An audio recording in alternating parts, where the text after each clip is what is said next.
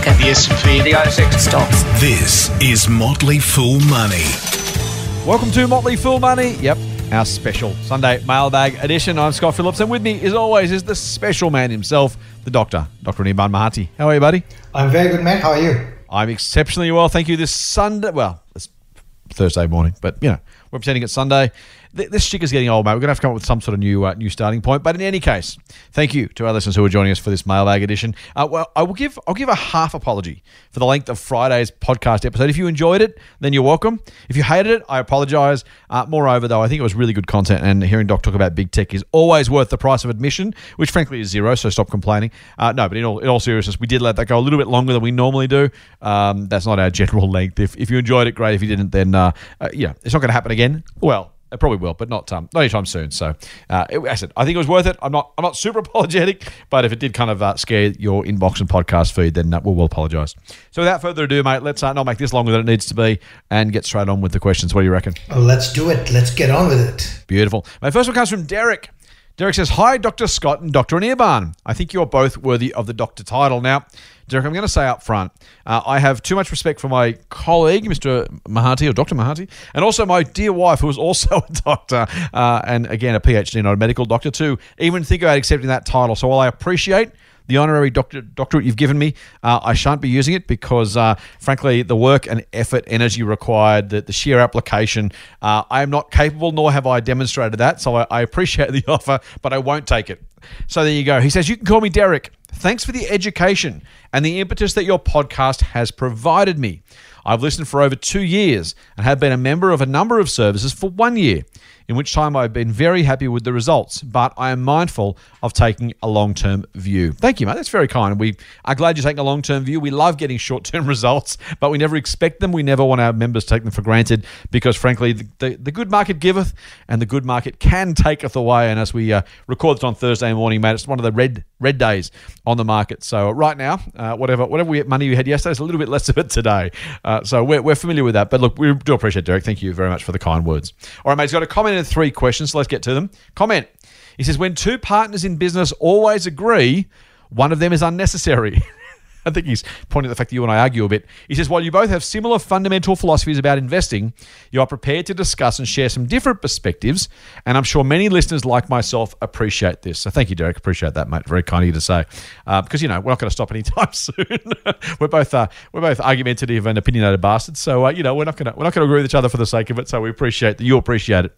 Thank you, mate. So what's Derek saying? Basically, that uh, we just we just opinion. We have random opinions and we just fight and we like you know throw like flamethrowers at each other I, and stuff I like think that. that's what, I think that's what he's saying. That's what he's saying. All right, Okay, his, fine.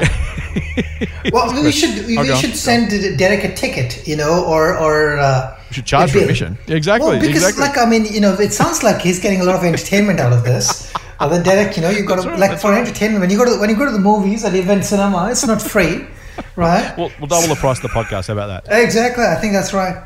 All right. Uh, let's get to his questions. There's question one. One of my goals this year is to set up a brokerage account to buy US stocks. I currently only have ASX stocks using CommSec, and it might be nice to keep all my records under one website. But I'm a bit sick of giving up 1% on a $3,000 purchase before I even begin. So I like the idea of Charles Schwab's free service for US stock purchases. I understand I need a 25 minimum to uh, 25 grand minimum, sorry, to open an account. Does this balance or the value of stocks um, oh, sorry.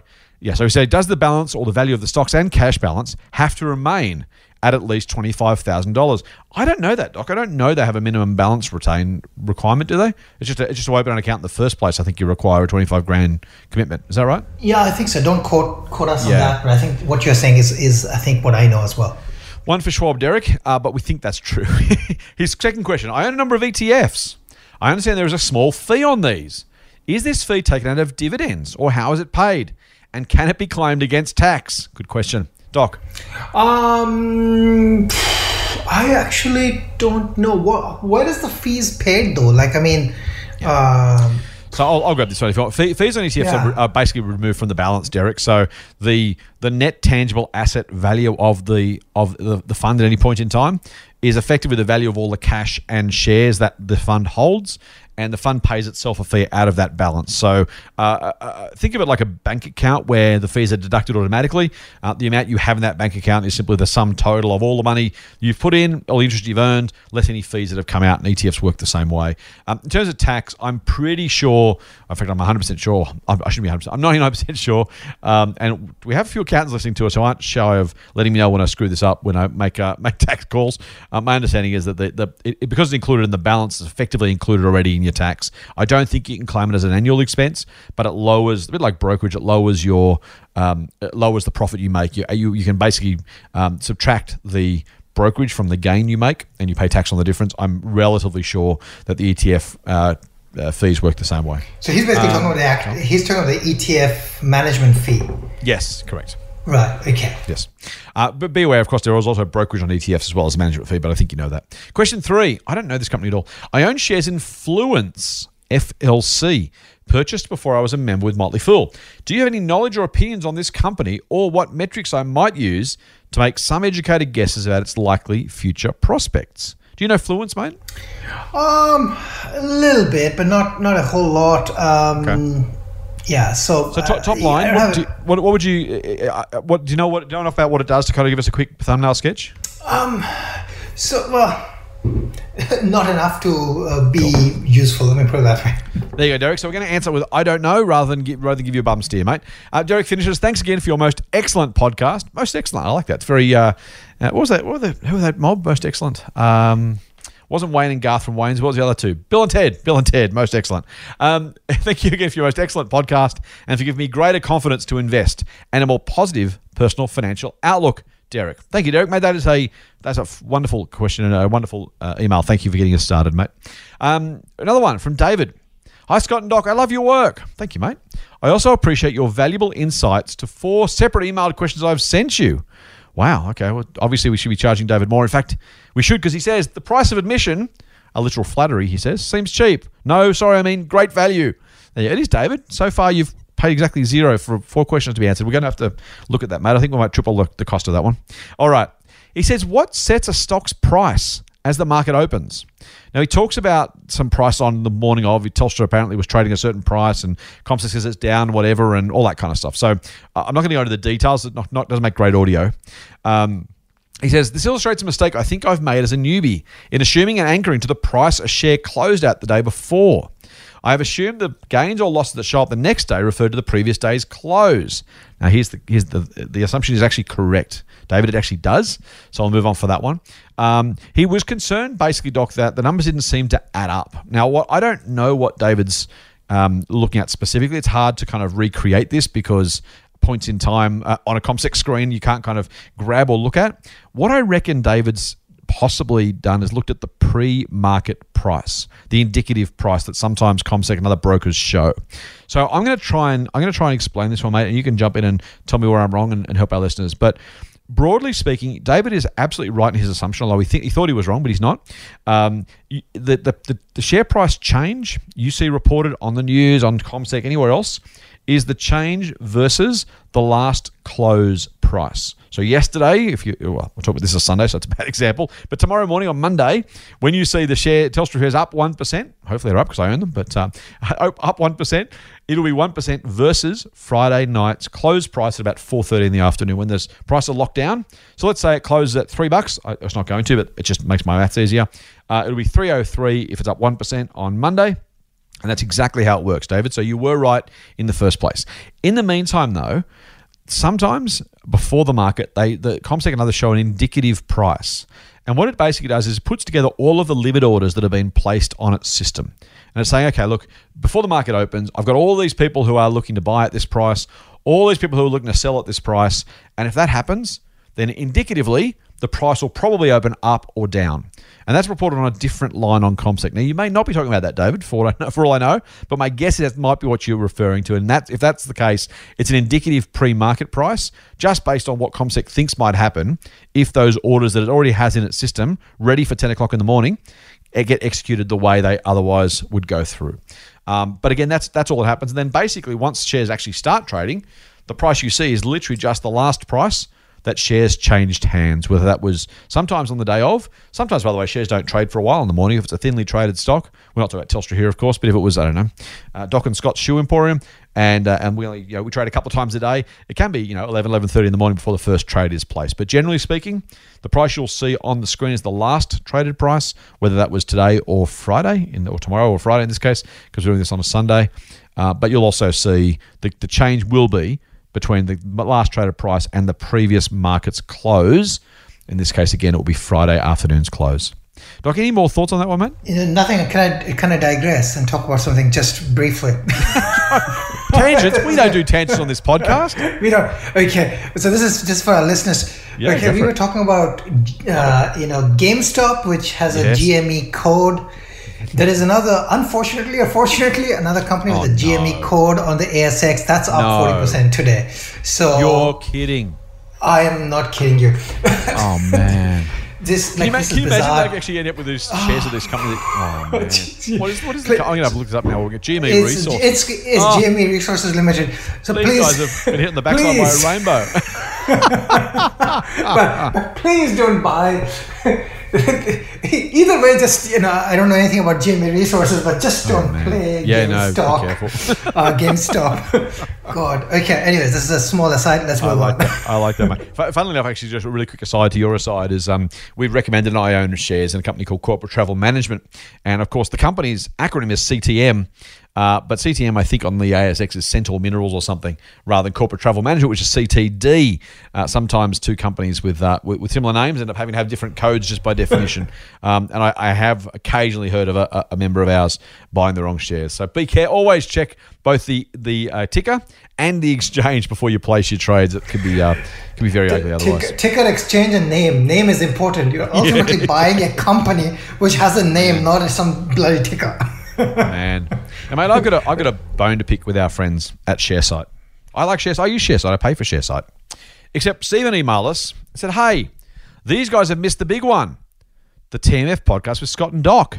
Maybe you should set them straight." Now, Stephen included an email uh, attachment. They had the top 50 finance and investing podcasts. Apparently, for some unknown reason, they don't include Motley Fool Money. Now, I'm not saying you shouldn't use Sharesight as a result. I'm not saying you should definitely email them and suggest that they've missed the best podcast in the country. But if you if you were inclined, feel free to let them know they've missed the very best podcast in Australia because I don't know how they could possibly find 50 that were even even close to as good as ours, let alone better, Doc. What's going on? I don't know. Like, I mean, how could this happen? Is the only It's a, thing it's I a travesty, mate. It is a there, there is no Yeah. great, this this this GameStop stuff that is small bickies compared to the misleading nature of Sharesight's podcast blog by staring to suggest we're not the top 50. There is something there is something funny going on here. When I get to the bottom of it, someone will pay. Uh, uh, that or my my feelings just hurt. I'm not entirely sure. All right, thank you, Stephen. Here's a question. Here's a question from I don't know if we've given the name, so I'm not gonna I'm not gonna mention the email address. All right, here we go. Huge thanks to both of you for producing an easy to understand, informative, and entertaining show. Thank you. Uh, it's Archu actually. Archu is the name. I've just scrolled down a little bit. A special thanks to Scott, oh, thank you, for showing a lot of empathy in his email newsletters at the height of the market crash last year. That was exactly what was needed for retail investors like me to stay the course. Well, thank you. That's that's really gratifying. Thank you. I appreciate it. My question is about Kogan. I was fascinated to learn in one of your past episodes about the background of Myer and David Jones and department stores in general, and how they were trendy and relevant in a not so globalized world. Andy says how they stopped being that once the global brands were able to set up shops and bring fast and cheaper fashion and goods to more or less every suburb in the cities. And you're right, that's a really, it, is a kind of cool history lesson there. Recently, he says, I was looking to buy a shoe and was comparing a particular model at Kogan and the shoe brand's websites. While the price and shipping cost was exactly the same, the brand's website was able to give me the more description and specification of the shoe and other relevant details. The one size fits all generic website of Kogan couldn't give that info. I ended up buying the shoe from the brand's website. Achoo, that hurts. I own Kogan shares. That hurts me deeply. Uh, anyway, he says, which brings me to the question. COVID has accelerated the move online of many retailers and brands. Platforms such as Spotif- Shopify and Etsy are making it easy for retailers to establish an online presence cost effectively.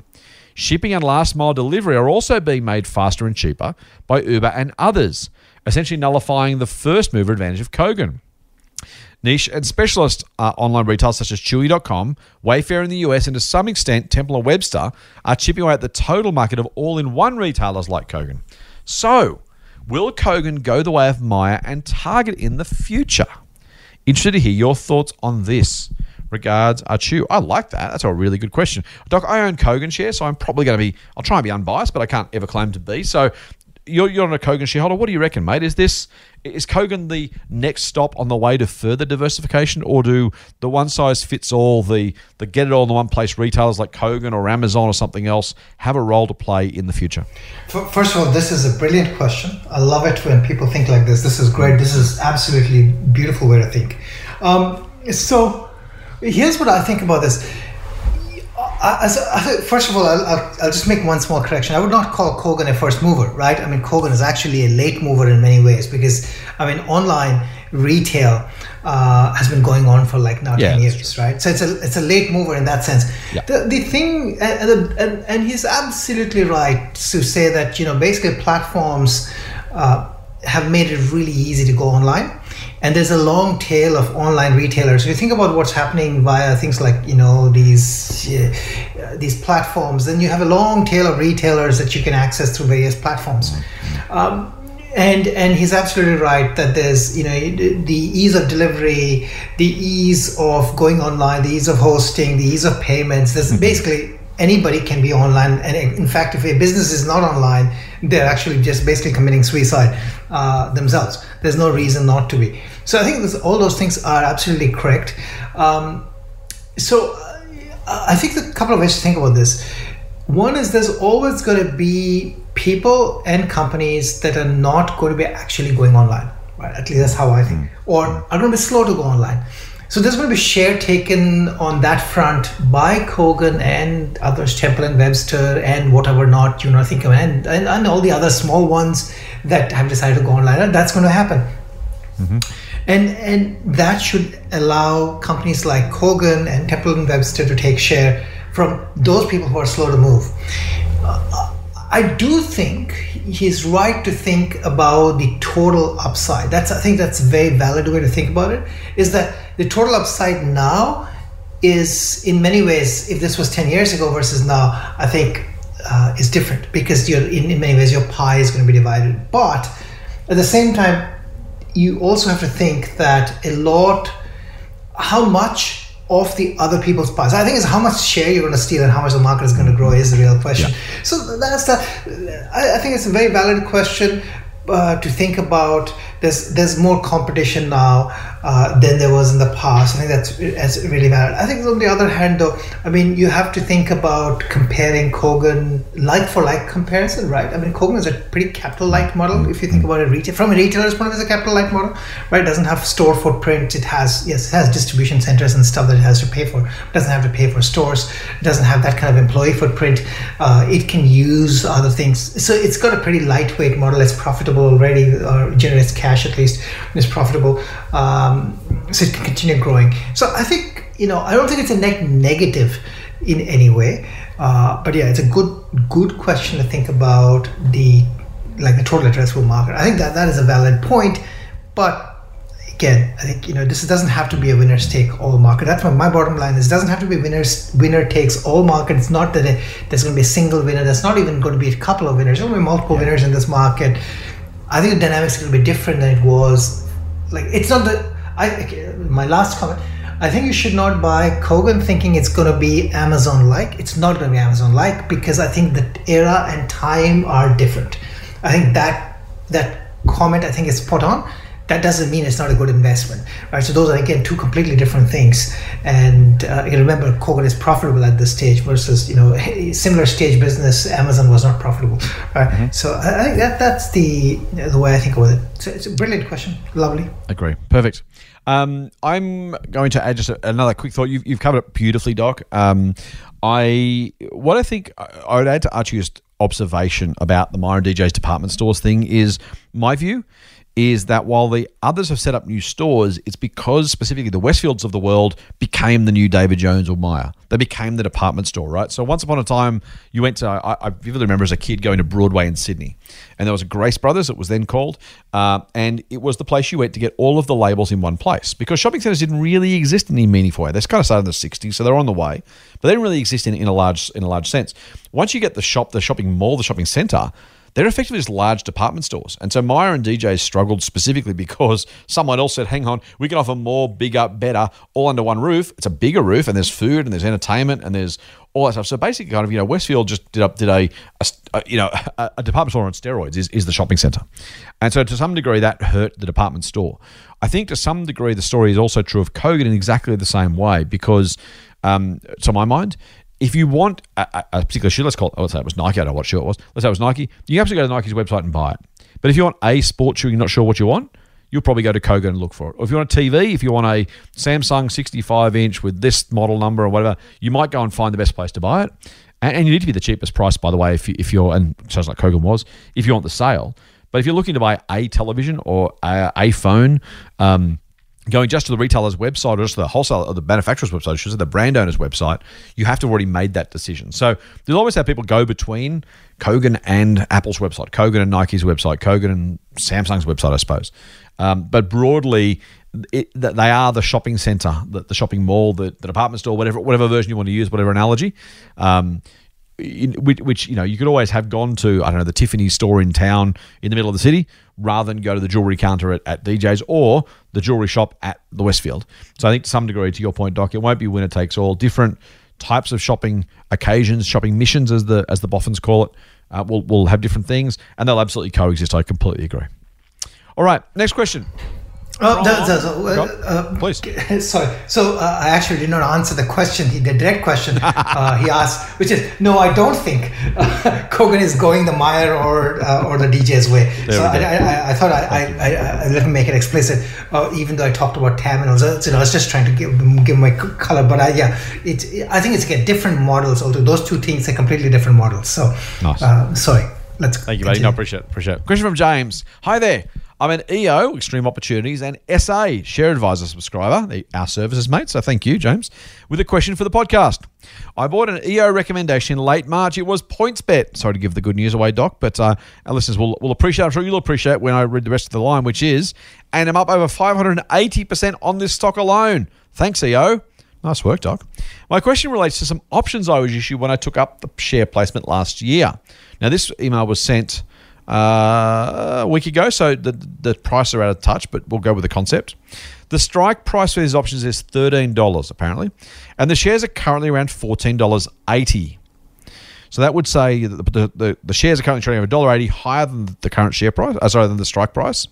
The thing I can't wrap my head around, he says, is my brokerage is telling me that my options are currently trading at $3.56.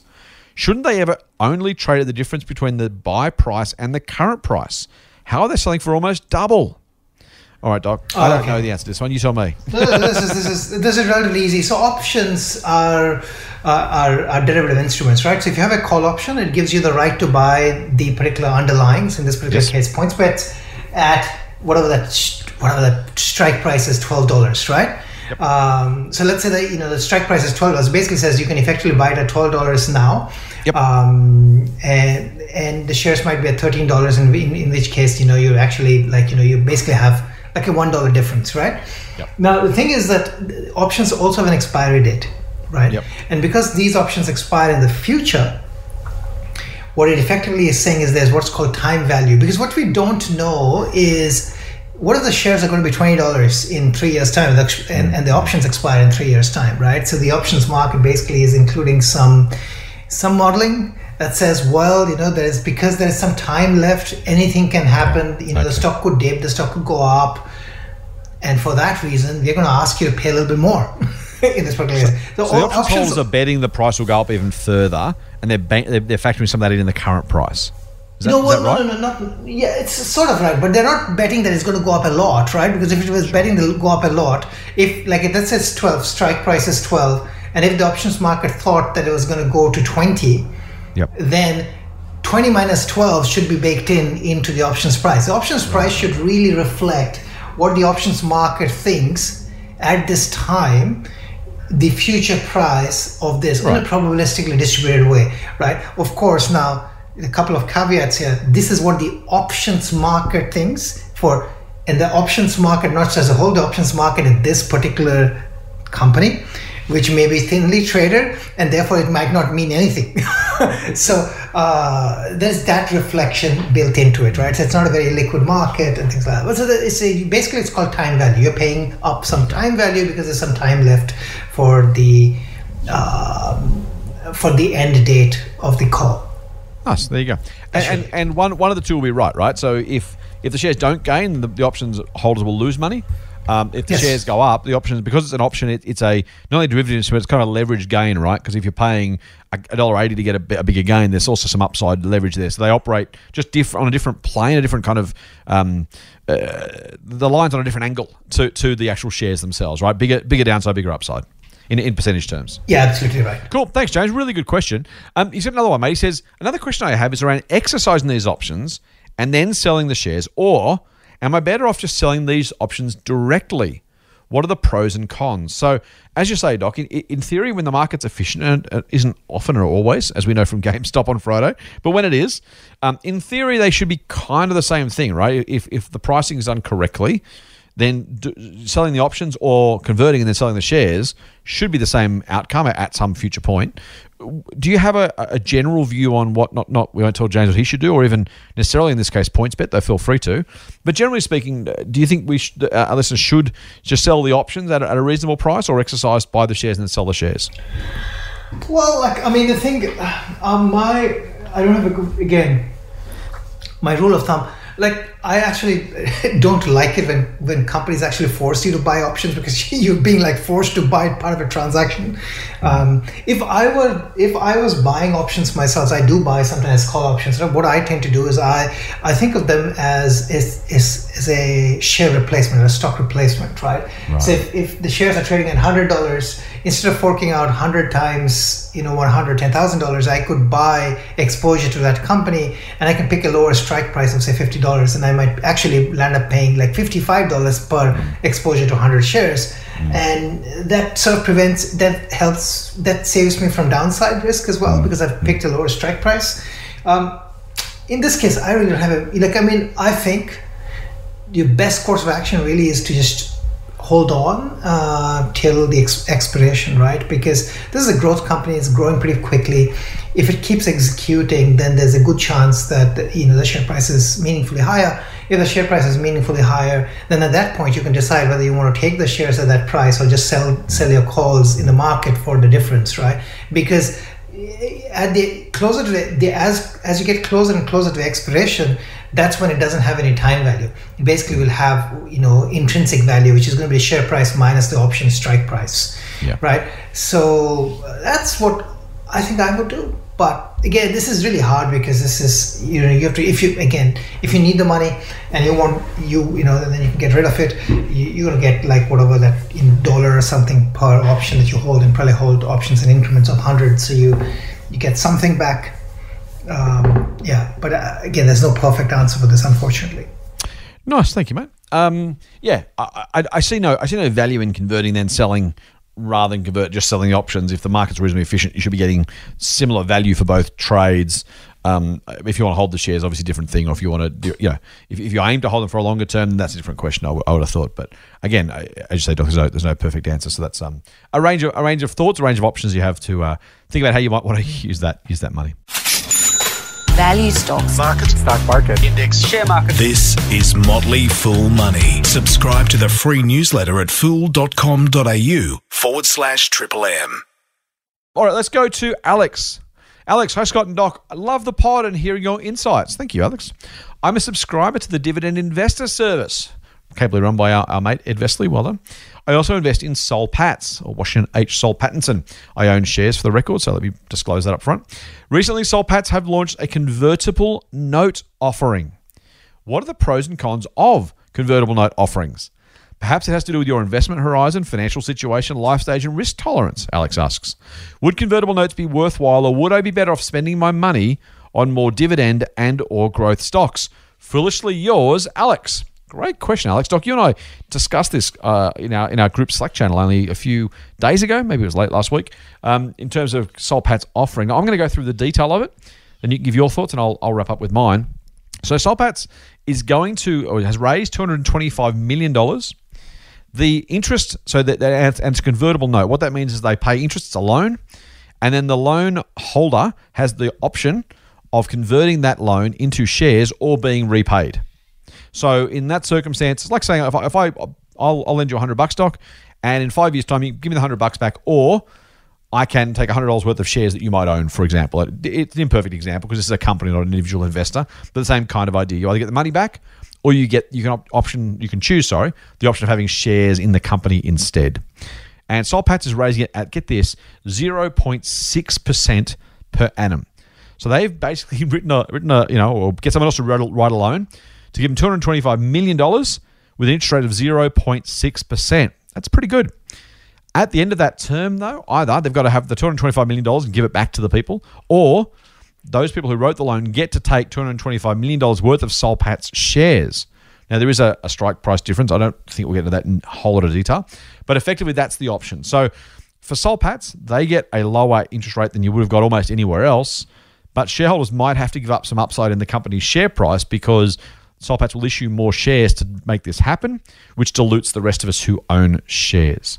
Now, Doc, firstly, is that a reasonable summary? And secondly, what do you reckon the pros and cons are? I think that's a very reasonable summary. Um, I, I mean, you've described the pros and cons really. Like, I mean, the, the pro is that you're you're getting money at a very low interest rate. The con really is that you're going to dilute if the share price is materially higher. So, I mean, in many ways, the, funny thing could be that you know this is a five year. Let's say this is a five year um, hybrid, then or convert. Then if the share price goes nowhere for five years. it actually may work out, and then after in the sixth, seventh, eighth year actually goes up. then it'll work out well. Like then it works out really in the, in, in the favor of um, of investors. Of course, then that at the fifth year, then um, then Soul Patts has to pay back in cash, right? So there's they'll have to have the cash to pay back the debt at that point in time. So assuming they have the cash, then that's okay. If they don't have the cash, they'll have to refinance or do another convert at that point. So I don't know. I mean, there's a there's um like the like I think the only thing I'll say is the 25 percent above current share price. That's a pretty low threshold. Like I mean, basically, if the share price goes up only 25 percent, in if that's what the management, I mean, that's a very low ball.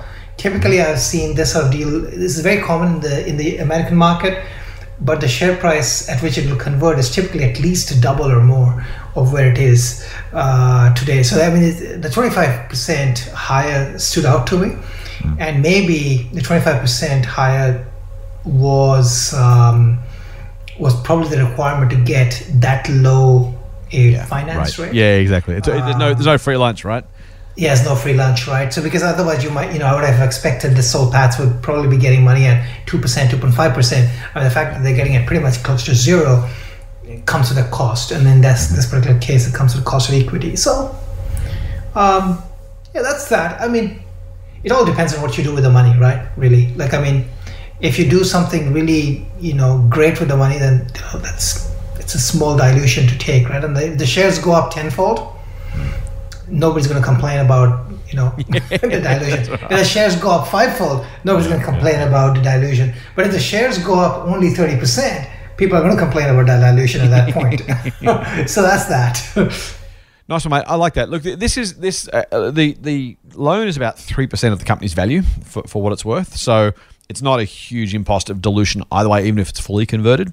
Uh, as Doc says, it's a twenty five percent increase. So you they have to the share price has to go up for the company to, or the the the the, the lenders to want to convert to make it worth their while. You wouldn't convert otherwise because there's no point paying more than the the then current market price. So the lender is betting they get a little bit of money to wait, and they get a, a cheap entry price into the shares. So it's kind of a, it's an options trade of sorts, right? You get to uh, you, you get to you know get some sort of money uh, in the meantime, a very very small interest rate in the meantime, and, and a potentially biggish upside, but obviously no guarantee of the upside. Um, and in a worst case scenario for the lender, the best they're going to get is 0.6% a year for five years and then get their money back, which is a reasonably rubbish outcome. Of course, if the share price doubles in the meantime, they get a really cheap entry price because they're going to buy it, you know, 25% increases as Doc said, on the current price. The shares by then are double. and so you get to buy at a really cheap discount, and you have to exercise that until the last minute, so you know whether or not you're going to get some value. So the the pros and cons depend on who you are, right? We talk we can talk about it from the company's perspective, from a, from an investor's perspective. Do you want to do that? Well, you kind of I, I don't love convertibles. I, I don't. It's a bit the same as um uh, what do they call those things? The what do the banks offer? Those convert um, hybrid notes. You kind of you know convertibles. You're getting some upside potentially, uh, and you're not getting a massive amount of downside. If the company doesn't go broke, you at least get your face value of your loan back. So I guess there's some value there in downside protection. The worst you can do is get your money back. Um, so that that's again, assuming they don't go broke. The worst is absolutely the company goes broke, you don't get your money back. But for something company like Soul Patts, the worst you're reasonably going to do is get your money back. So that's a pretty good downside protection. You do get some upside potential if the shares are higher because you get to buy in five years' time at a, at a price below the then current share price, which is a guaranteed upside if it happens. So you kind of they're, they're kind of nice, and, you get something paid in the meantime. When cash rates are zero, you're getting 0.6, so it's something. I I've got to say though, to your point, Doc, about the gains. Um, you really only want to do this if you desperately want to protect your downside or you think you're going to get big upside in the share price uh, and, and make it worthwhile. Equally, from Soul Patts' perspective, you're only going to do this at that deal. And as you say, it's a trade off between the rate, interest rate, and the conversion.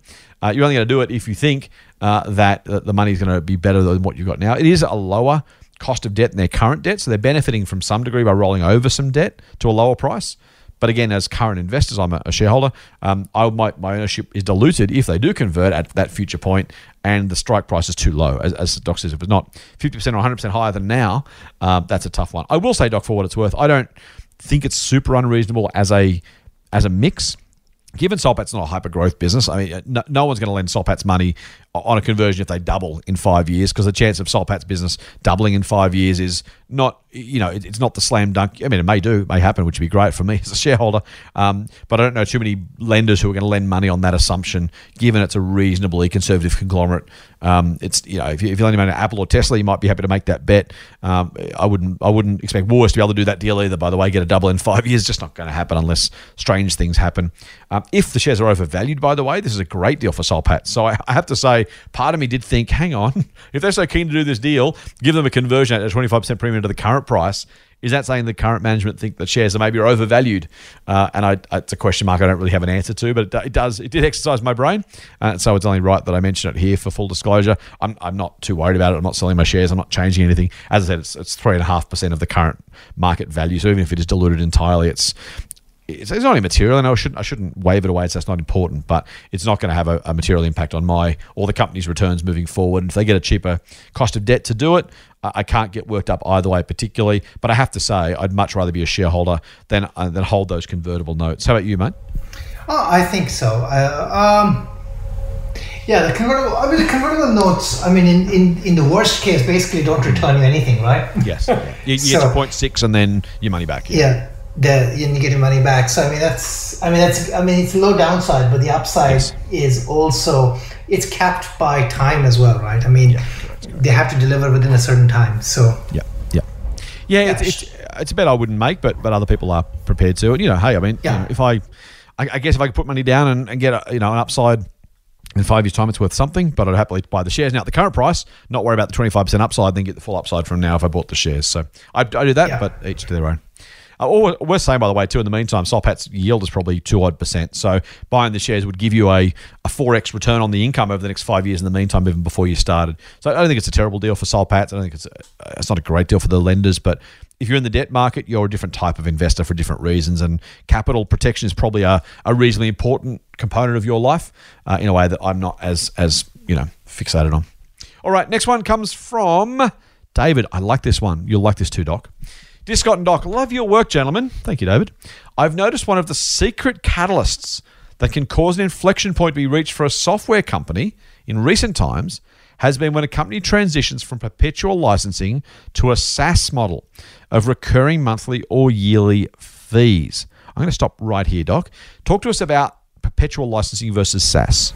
Yeah, so perpetual licensing, as the perpetual means forever, yeah, and license means well, license is the right. So it basically says you have the right to use the software that's given to you in its current form forever. Mm-hmm. Sometimes there's what's called an annual maintenance attached to that, what that basically means is that well, whenever that annual maintenance comes up, you can expect to get some mods, upgrades, and things like that on some cycle, and typically an annual cycle. So yeah, you buy a piece of software, use that piece of software forever uh, for a paid price. So that's perpetual license. Okay.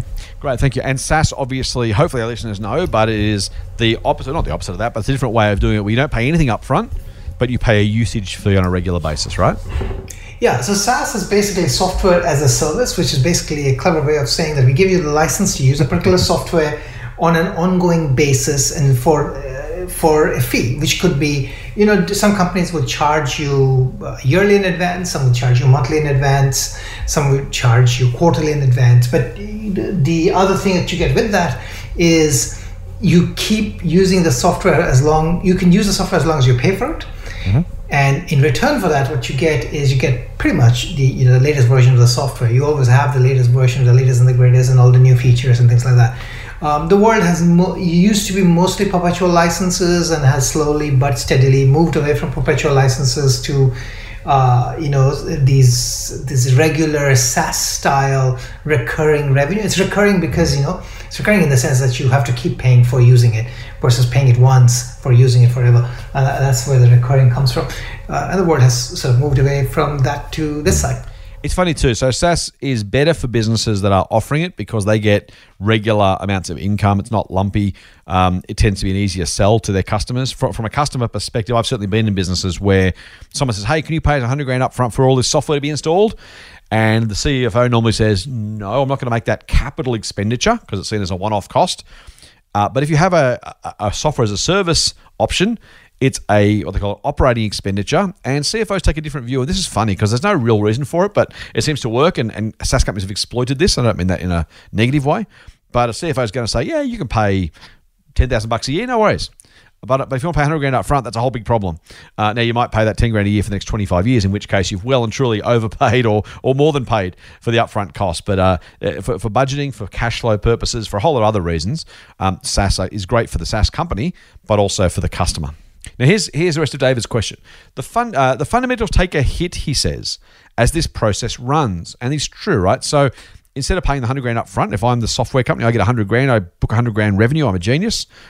But if I go SaaS instead, well, I only get 10 grand for that first year. And so my revenue's fallen by 90% on that particular customer. These are arbitrary numbers. The numbers, you know, the, the proportions can be different for different companies, but just work with it.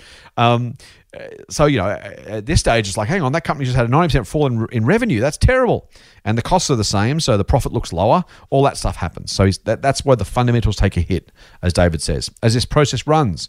Back to his question. Uh, but then the company emerges as a winner as the process completes. RPM Global is one example, he says, and maybe Altium is another. Now, David's a bit uh, bullish here. I, David, don't mind you for asking. We won't, uh, we won't probably answer this in full, but let's go with it. Can you give us a list of all the companies that you can think of that are presently making this transition? They may be undervalued on a short term basis, but should reap growth advantages as they complete the process. Do you think the market has already noticed this phenomenon and moved to eliminate this potential advantage? Fool on, gents. David. Now, David's dead right, Doc. RPM Global is a company that we've recommended at Share Advisor. Have you guys recommended it? Yeah, I think you might have. There you go. So you've picked you've picked it nicely, David. Uh, and I won't speak for you, Doctor. Feel free to. From our perspective at Share Advisor, that is exactly uh, one of the key things we think is going on here. The company I think is undervalued, um, myself and Andrew Leggett, on the basis of that transition continuing to roll out. That's a decent way through it, um, but that that was a very significant part of the uh, of the investment case. Was exactly that. The companies are being valued currently on an old perpetual licensing business, but the SaaS stuff isn't being underappreciated by the market. Now, as David said, it's not exactly a surprise anymore. Plenty of businesses are doing or have done this. RPM is one such business. He said Altium is another. I think Altium is pretty much all the way through that, Doc. I would say it is a recommendation of mine at Motley Fool Million Dollar Portfolio. So for full disclosure, but I kind of think it's kind of finished that. It's now just in general growth mode as a SaaS business. Do you have a different perspective on Altium? Yeah, it's a slight. I don't think you're incorrect. Uh, I think you've described it correctly. I think the thing with Altium that is so there are two components to this transition of licenses, mm. right? So Altium also used to do perpetual licenses then there's this phenomenon when you do perpetual licenses you're basically giving people software to have at one go. That's a much easier uh, fodder for um, for licensing theft and illegal software. So I think what what what he's talking about here is there is you know many software companies that used to be perpetual license givers or you know uh, distributors have a large pool of users who have outdated software or using software uh, sort of legally without paying for it there's an option to actually try to transfer over them to the modern generation software and to bring them over to the SaaS side. So this is uh, there's a meaningful chunk of users in North America, in China, and other parts of the world where Altium could actually make that happen, um, and that's part of their push. So I think that's what he's, re- and then that, that should all add to the SaaS revenue. So that's a meaningful thing to consider. Um, yeah. So Nice, mate. I don't have anything else to add to this. David wants to know: Can we can we give me a list of all the companies that are making this transition? I've got to say, I don't have any. I'm, I'm not being sneaky. I don't. I don't really have a, a list handy of companies that I think are in the middle of this. I we, we found RPM and grabbed that one uh, about six months ago. I think it was. We've done okay with that. It's not certainly not through the roof yet, so it's still a buy for us at Share Advisor. Um, but David may well own it, given he mentioned it.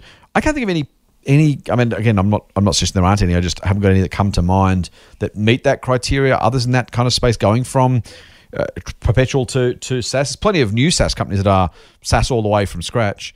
Um, anything else that comes to mind for you that kind of meet that meet that uh, criteria? Yeah, nothing, nothing really comes from. Again, the key thing to remember is that there aren't that many old, uh, well-established Yeah, software, software companies on the ASX, That's right? true, so there are not there's that not that much opportunity for transformation. And then the stuff that we have seen are smaller companies listing lately, which are mostly SaaS uh, by yeah. birth. Right, so there isn't that. I mean, you know, again, RPM Global is a specialized special case because it's the mining Mm-hmm. software, which um, you know probably Integrated research is probably the only other one I, I think I've made that I think it's pretty much done now. It was we recommended it back in 2011. I think it's Share Advisor, um, my predecessor Dean recommended it when uh, when we started that service. I, I'm pretty sure that's pretty much through that through that curve as well.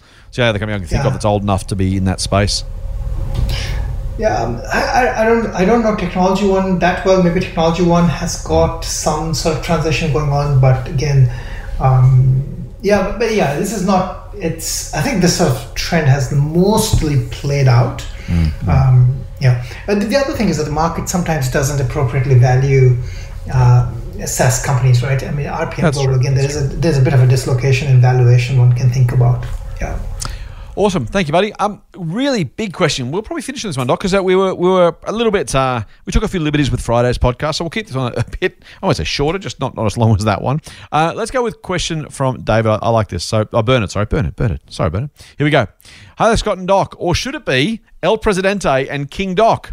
I think I'm okay with that. You okay with that? I'm fine with that. I'm a subscriber to Motley Fool Extreme Opportunities, Stock Advisor in the USA, and Rule Breakers, and I try to read as much Motley Fool content and listen to as many podcasts as possible, with you guys being my numero uno favorite podcast. Thank you, mate. He says, yes, it's 11 T stars from me. Do we have, is 11 T an option on iTunes yet? Have you fixed that with Tim? I am going to talk to him right after this. Uh, Mate, with, with, all, with, all the with all the earnings growth, sure they can afford to add 11 T stars as an option for their for their podcast rating. Is all I'm saying. Uh, all right. I, I think it makes sense. Yeah, I'll call him using my new iPhone on my new I- AirPods, and then maybe he'll listen to me.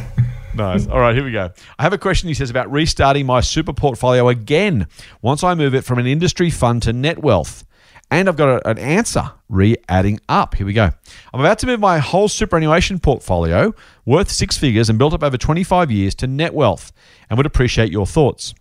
I know your views are general in nature, not specific advice, etc. Thank you, that's true. Uh, letting you know I have a stomach for volatility. I like the next new shiny stock. I tend to buy in thirds up to my initial 1 to 3% stake in a business. I suffer from the endowment effect and I'm, receiving, I'm a recovering double down value trap victim. I'm in this for the long term, initially 15 years or so until retirement, and then until I die. My portfolio outside super has approximately 50 stocks, global in focus, mostly Motley Fool Australia and USA picks, and nearly all are spanking the ASX and the S&P since 2018. Hence my confidence in managing, uh, moving to manage my super myself. Now, you asked some questions, and I will say, Bernard, the more information you give us, by the way, in these podcast questions, the less we can help you, ironically, uh, because the, the more the more detailed your question, the closer it gets to personal advice. because when we start considering all the components you put in, uh, ASIC starts to consider it personal advice. So we will do our best uh, to answer some of this question. He says, Should I? And he gives us the options. Just eyes closed, replicate the portfolio outside super with a new super portfolio? Or should I take the opportunity to trim the weeds, even if I think some companies could still do well in the next five years? Should I buy stocks up to my position limit or use my usual thirds approach? Should I buy all on day one, going against Doc's suggestion to buy stocks at a similar rate you accumulate the cash? Should I buy all new stocks in different companies with a different strategy? Or insert your much better suggestion here. so I'm gonna. I'll, I'll, start with one, mate. Just one quick thought, and then I will let you go, and I'll come back some thoughts. My first thought, Bernard, is actually one. Here's one option, and you, you might you might like this. And that's okay. I would say consider not doing it at all. And I'm not saying don't do it. I'm just saying consider don't doing it at all. Here's here's my here's my thinking. If you're in an industry fund right now, they possibly have the opportunity for you to buy stocks directly uh, or ETFs directly in that super fund and that may be sufficient, it may not, may be sufficient to do what you want to do, and also keep your costs really low. My concern for some people, um, perhaps many people, depending on your super balance, is I don't want you to go from a low fee scenario to a higher fee scenario unless you have a high degree of confidence you can more than cover the increase in fees. Now, if you can, you think you can, that's fine. Just be really mindful that with, I won't say small balance, a big balance, six figures, but depending on how much you're paying for the new platform, I don't want any upside to be eaten up by that change to platform. So, just as with all self managed super options, um, if they work for you for your own reasons, fantastic, go for it. I'm not talking about you, particular Bernard, I'm talking about everyone listening. If super works, self managed super works for you, go for it. I have one, Doc has one. They work for us, but then we're in the trade. Um, but for many, many people, actually, even most people, keeping a super low cost industry fund and taking advantage of most super funds options to actually go and select or, or direct the stocks you buy within that fund actually might be better financially than doing it yourself. So I'm not saying don't do it yourself. I'm just saying consider not doing it yourself. But if you're going to, Doc, what should you do? Um, you know, I like. I really don't know. I, I. The problem is that there are too many questions there that I don't know exactly. where to start from. Oh, let, me, let, me, break it back. Let me break it back. Yeah. If, if you're going, if if uh, you were going to liquidate your super portfolio today, get rid of it altogether, but you but you kept your personal portfolio as it is, and then you had to go and redeploy that money. How would you let, us say let's say I'll, I'll pick a number for fun, but not to not say it. So uh, Bernard says six figures. Let's say hundred grand. Let's say you got hundred grand portfolio. You sell it all, move it from one structure to another, and you find yourself in a couple of weeks' time with 100 grand cash in a super fund, uh, self managed in this case. How would you go about redeploying that cash? Would you would you kind of buy individual positions? Would you buy in thirds? Would you replicate your current portfolio and just say, well, this is my best idea, so I'll do the same in and out of super? How, how would you think from scratch about setting up an SMSF with a, a lump sum of cash? Does that help? Or well, make it harder? Yeah, yeah, yeah. No, well, no, that, that's like yeah, that, that's a very generic. Like, well, yeah, my generic answer to that is that you always buy um, your best ideas, right? So you buy your best ideas, and I, I just like to buy slowly. So I, I wouldn't deploy the entire funds at one fund at one go. I would spread that fund over a period of time, uh, you know, some small period of time, but I would uh, do that and I would just buy my best ideas, right? I mean, basically, I'd buy the best companies on a value profit upside adjusted basis that I can uh, while making sure the portfolio is diversified. Which, in, in other words, it's going to pretty much look like my portfolio as is. Like basically, it'll look close to my portfolio. So that's what I would do, but I don't. Again, like yeah. there might be different ways for running your port, like your super, right? I mean, you know, I do different things in my super than I do outside the super, mm-hmm. and mm-hmm. there are legitimate reasons for that, which are personal circumstances based, which could again. So I think that's the hard part. But if I was to build a portfolio, I'd build a portfolio that I like, basically. Mm-hmm. I like and, and, and my, my, my, my last point would be again, like if I already own stuff and I have to sell it did you have to pay capital gains on that? I mean, it seems like there's a lot of transaction movement that is happening. So I mean, it better be worthwhile to make yeah. the transaction movement. Is the I guess there must has to be some other uh, you know if it can't be done in the current setup or you can't one can't buy what they want to buy. That's my only other thought. But yeah. I like that, man. I, I I, know, but like we're, we're stock guys, right? We're supposed to, yeah, do your SMSF, go and you know buy your own stocks. We'll give you the best ideas, and we'll do absol- a level best to do that, and hopefully we'll, we'll continue to beat mar- the market. So I have a high degree of confidence in our ability as a business to keep helping our members um, in, in really advantageous ways. But we're not we're not the you know we get the luxury of not being so mercenary and, and, and commercial that we have to give you bad advice to do it. Um, not that others would necessarily, but each to their own. Uh, but I will say, yeah, I like just just be careful on that one. I like Doc. I would I would absolutely not let. So you talk about the endowment effect. I think you're absolutely right. I think there's a bit of anchoring there too, right? So one of the best things I've ever heard, and I, no one actually does it, we shouldn't because it costs you a fortune in taxes, uh, is to always think about the portfolio you own as if you you had to cash out every night. And next morning, the question would be, sh- would you buy the same things given the choice? And that's the only thing you should be thinking about when it comes to this is literally, if you do it, exactly that, cashing everything out and saying, right, where do I put my money? And if you wouldn't buy the same portfolio tomorrow morning that you own today, that's okay.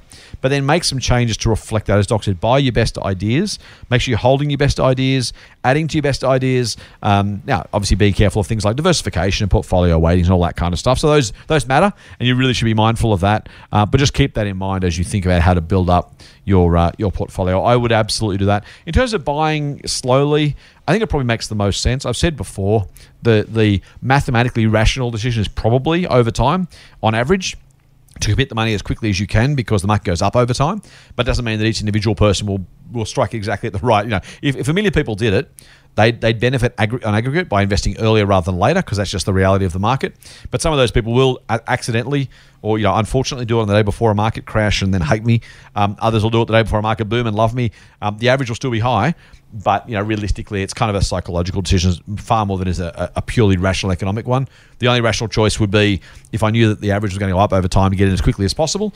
But the psychological realities of doing that, and to some degree, as Doc said before, by the way, buying in thirds not not not saying you're always going to buy the second and third thirds. It's just a starter position so you can watch the business and add more if it if it if it appeals to you. That's also super smart. So um, I think buying slowly, probably for most people, is the most sensible approach. Any more on that one, mate? I have nothing to add, sir. All right. So here's the second part of Bernard's question slash comment. Adding up, what? A few weeks ago, someone wrote in that adding up was hard. Yes, it is. Now, this is not mathematical adding up. This is David Gardner adding up. Uh, and David Gardner, Doc, you're, you're more a David Gardner devotee than I am, but effectively, you know, people say, I double down. When the stocks are down, I'm going to double down. I'm going to add more money to a falling position. David Gardner's general approach, not not exclusively, but general approach is to add up. In other words, he buys more when the shares are already up, and that's that's a, a rule breaking idea. Not many people aim to do that. Um, most people, as the share price go up, think, "Oh, I missed the opportunity. I'm not going to buy that." But if it falls, I'll buy some more. David's point is, if great businesses are doing great things, the share price should go up. But equally, if they keep doing great things, you should be happy to add more. Is that is that a fair summary from your perspective of the concept of adding up the David Gardner way? Yeah, the adding up basically is all about adding on business performance, right? I mean, the business performance typically results in share price actually moving upwards, Mm-hmm. and you know, one thinking behind this is that you know, market is actually while it's bumping the price up, market is really not that good at thinking out well what this means in terms of you know the long term. And therefore there's still upside left which is why you can add on the way up because typically these are growth companies with long you know runways for growth and things like that so. Nice. Thank you, matt. So uh, Bernard goes on. Uh, I am a recovering value trap victim, and here's a tip for getting around this shortcoming that I heard on a USA podcast from one of their listeners. This works for me, so I thought I'd pass it on. What I do is take a look at my portfolio as a whole. I list my positions by the percentage they make up in my portfolio and what percentage gain the position has made since I bought them. So you've got company, then the portfolio proportion, then the percentage gain in three columns.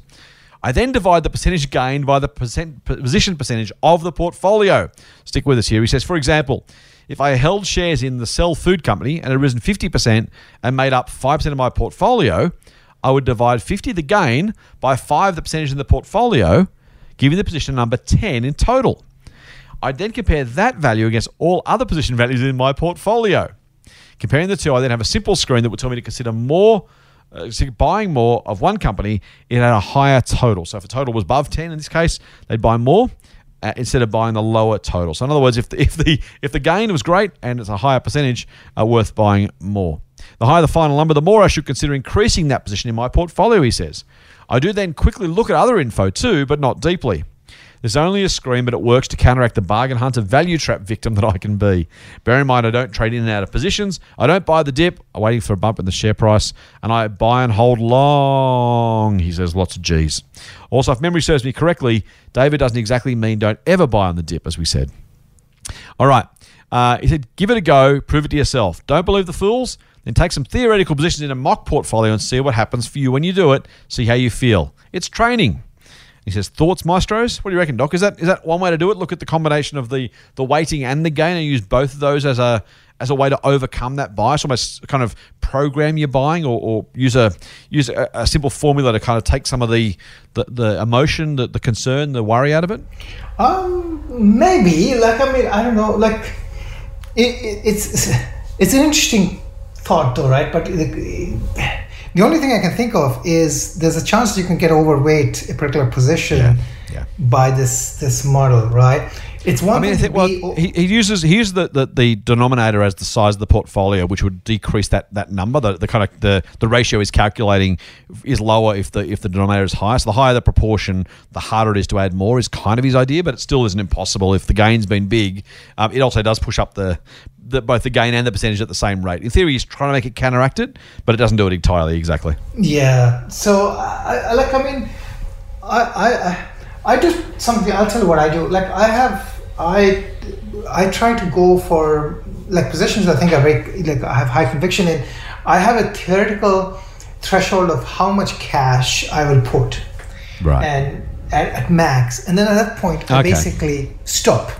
yeah. As a percentage of the portfolio, is that kind of is that your threshold? Is Yeah, that how you at, at any Right. at, at a given point in time, the percentage portfolio that this is how much I will invest maximum in in total dollar values. And actually, not even sense. like in percentage, right? Some I, someone says think in terms of absolute dollar value. Now, Okay, and you say, well, why, right? Well, like here's the thing, right? If ten thousand dollars is five percent of your portfolio, as Hmm. an example. It might mean different things than, say, hundred thousand dollars being five percent of your portfolio, right? because while 100,000 may be 5% and 10,000 might be 5%, but 100,000 technically, just if you think in the absolute dollar terms, right, may mean different things. And you can use any other uh, other number, whether it's 10,000 or 100,000. But, you know, sometimes the absolute dollar value also means something, right? And and I sometimes look at that and say, well, you know, that's a lot of capital in one company. And you know, therefore, there's no Yeah, right. reason for the, you Yeah. know, the capital infusion to be any higher than that. Um, Yeah, Again, it's not perfect. Again, you have to always find something that works for you, uh, and I think that's my bottom line: is that you you need to really find something that works for you.